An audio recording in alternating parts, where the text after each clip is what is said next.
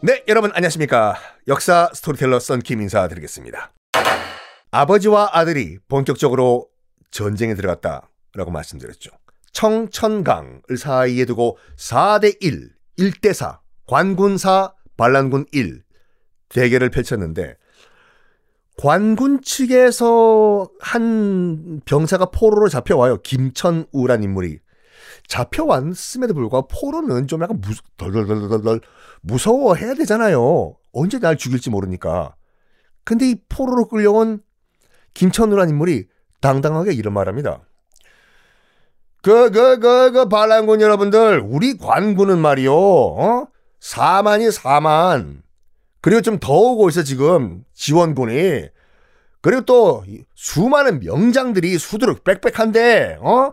그 만 명 가지고 오합지졸이 이길 수 있겠어? 생각 좀 해보셔, 생각! 이런 말을 한 거예요, 포로가. 그랬더니, 실제로 반군들 사이에서 술렁임이 일어나요. 이거, 야, 듣고 보니까, 야, 우리는 만 명이고 저쪽은 사만이더래요. 이거 싸워서 이거 이길 수가 있더래요? 아이고, 이, 야, 이거, 야, 우리 이러다가 죽는 거 아니더래요? 하면서 술렁술렁 하다가 슬슬 탈영병이 나오기 시작해요. 우리 도망가서 우리 좀 목숨이라도 부지하더래요. 혹시 이 방송을 함경도 출신 분들이 듣고 계시다면 저의 어설픈 함경도 사투리 일단 양해 말씀드리겠습니다. 제가 할 수 있는 한계는 함경도 사투리와 강원도 사투리가 비슷하다고 알고 있거든요. 그래서 강원도 북쪽, 고성, 속초 이쪽 지방의 방언을 제가 하고 있더래요. 하여간 탈영병들이 나오기 시작합니다.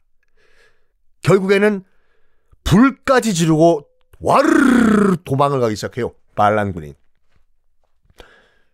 조사이가 딱 보니까 어, 어, 어, 이거 뭐야 이거? 우리 군대들 다 지금 탈영했더래요? 해가지고 싸울 수가 없는 상황이잖아요. 그래가지고 다시 안변, 자기 본거지인 안변으로 도망을 갑니다. 조사이가. 아들과 함께 자기 본거지에 숨어 있다가 딱 잡혀요. 이방원의 관군에게. 한양으로 압송된 다음에 우린 죽었다 아들아. 아버지 우리 어떡합니까? 어떻게 되긴요. 한양으로 압송된 다음에 당연히 반란군 수계이기 때문에 처형을 당하죠.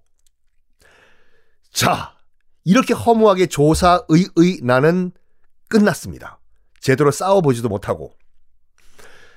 이제 누구를 처리해야 되냐면, 어, 이성계가 남아있어요. 아버지가 졌죠, 지금요, 결과적으로는.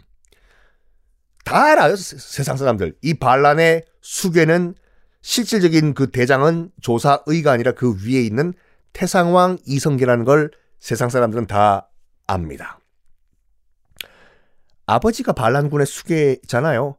어쨌든 간에 원칙적으로는 아버지고 뭐시기고 간에 국법을 어겨서 지금 반란을 일으켰기 때문에 아버지는 엄격하게 국법에 의해서 다스려야 되는데, 음, 이, 이거를 이제 모티브로 한 게 이제 우리가 알고 있는 함흥차사예요.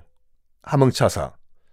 그러니까 계속 이제 이방원은 아버지 그냥 돌아오시라고 차사를 보내요. 차사. 이게 여러분 역사가 참 불친절한 게 차사가 뭔가 함흥차사 얘기할 때 차사가 뭔지 설명을 드려야 되지 않습니까?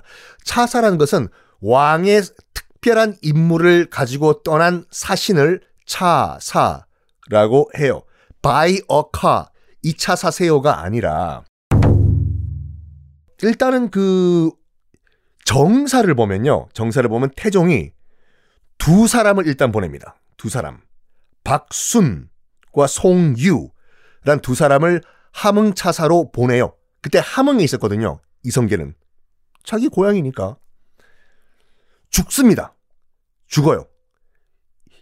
태종 이방원이 보냈던 차사, 함흥차사 박순과 송유 두 사람은 갔다가 죽는데 문제는 뭐냐면 태조가 죽인 게 아니에요. 이성계가 죽인 게 아니에요.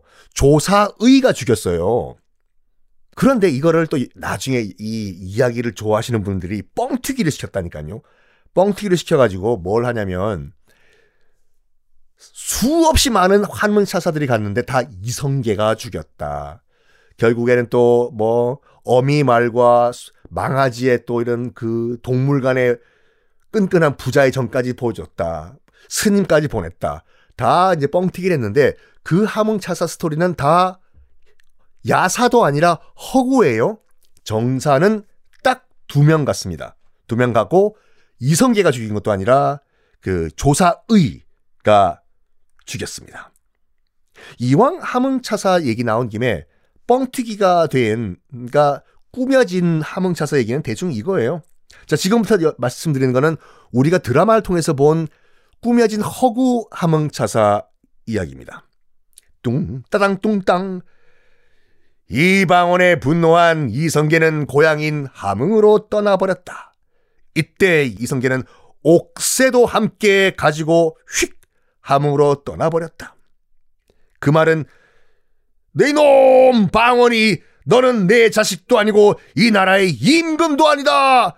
그렇기 때문에 내가 이 옥새는 내가 가지고 함흥으로 떠난다. 이런 상황이었다고 합니다. 이성계가 옥새를 들고 함흥으로 튀었다는 소식을 명나라에서도 알았다고 하지요. 그래서 명나라에서 이런 말을 했다고 합니다. 아씨, 옥새도 없으면서 해. 무슨 왕이라고 해. 옥새를 받아오든지 왕자리에서 물러나든지 둘 중에 양자택일 하라 해.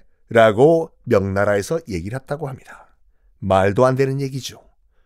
조선에서 명나라까지 갔다 오는데 최소 6개월이 걸리던 상황이었는데 어떻게 하! 이성계가 일단 옥새를 가지고 튀었다는 것도 뻥이고 옥새를 가지고 튀었다는 것을 명나라가 알아서 바로 갖고 와라. 6개월 걸리는데요. 말도 안 되는 얘기입니다. 혹시 여러분 나중에서라도 드라마나 이런 데서 이런 함흥차사 얘기가 나오면 아들아 저 스토리는 허구란다. 아빠 허구가 맞아요. 음 썬킴 선생님이 그렇게 말씀하셨어. 라고 하시기 바랍니다.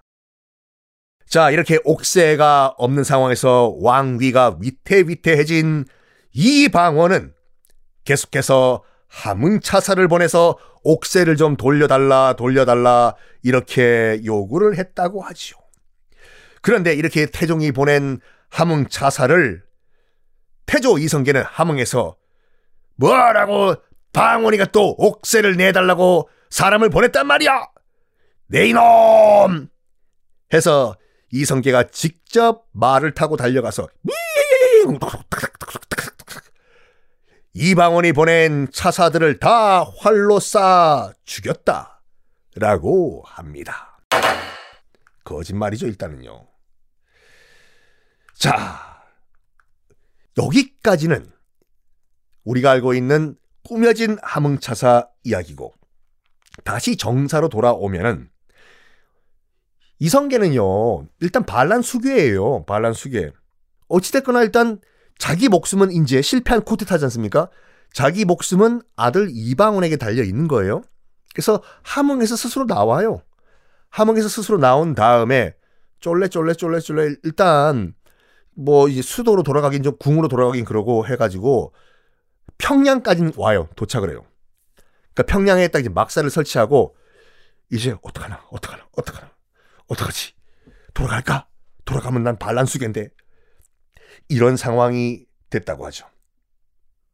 태종 이방원은 아버지가 지금 평양까지 와 있다는 소식을 듣고 사람을 보내요. 사람을 보내가지고 대상왕 전하, 주상전하께서 지금 빨리 한양으로 돌아오라고 하십니다. 그랬더니 이성계가 이렇게 말을 했다고 하죠. 진짜냐? 아니, 주상이 나를 굉장히 미워할 건데, 나 뭐 처벌난다는 얘기? 그런 말 없더냐? 아유, 무슨 소리입니까? 절대 그렇지 않습니다. 주상전하께서는 태상왕 전하 빨리 지금 복귀하라. 이렇게 명하셨습니다. 그래? 그럼 나 갈까? 가도 돼? 빨리 궁으로 복귀하십시오, 태상왕 전하! 그래가지고 아주 머쓱하게, 민망하게 이성계는 궁으로 복귀를 합니다. 태종 이방원이 직접 마중을 나갔다고 하지요. 그 이후에 이성계는 어떻게 됐을까요? 다음 시간에 공개하겠습니다.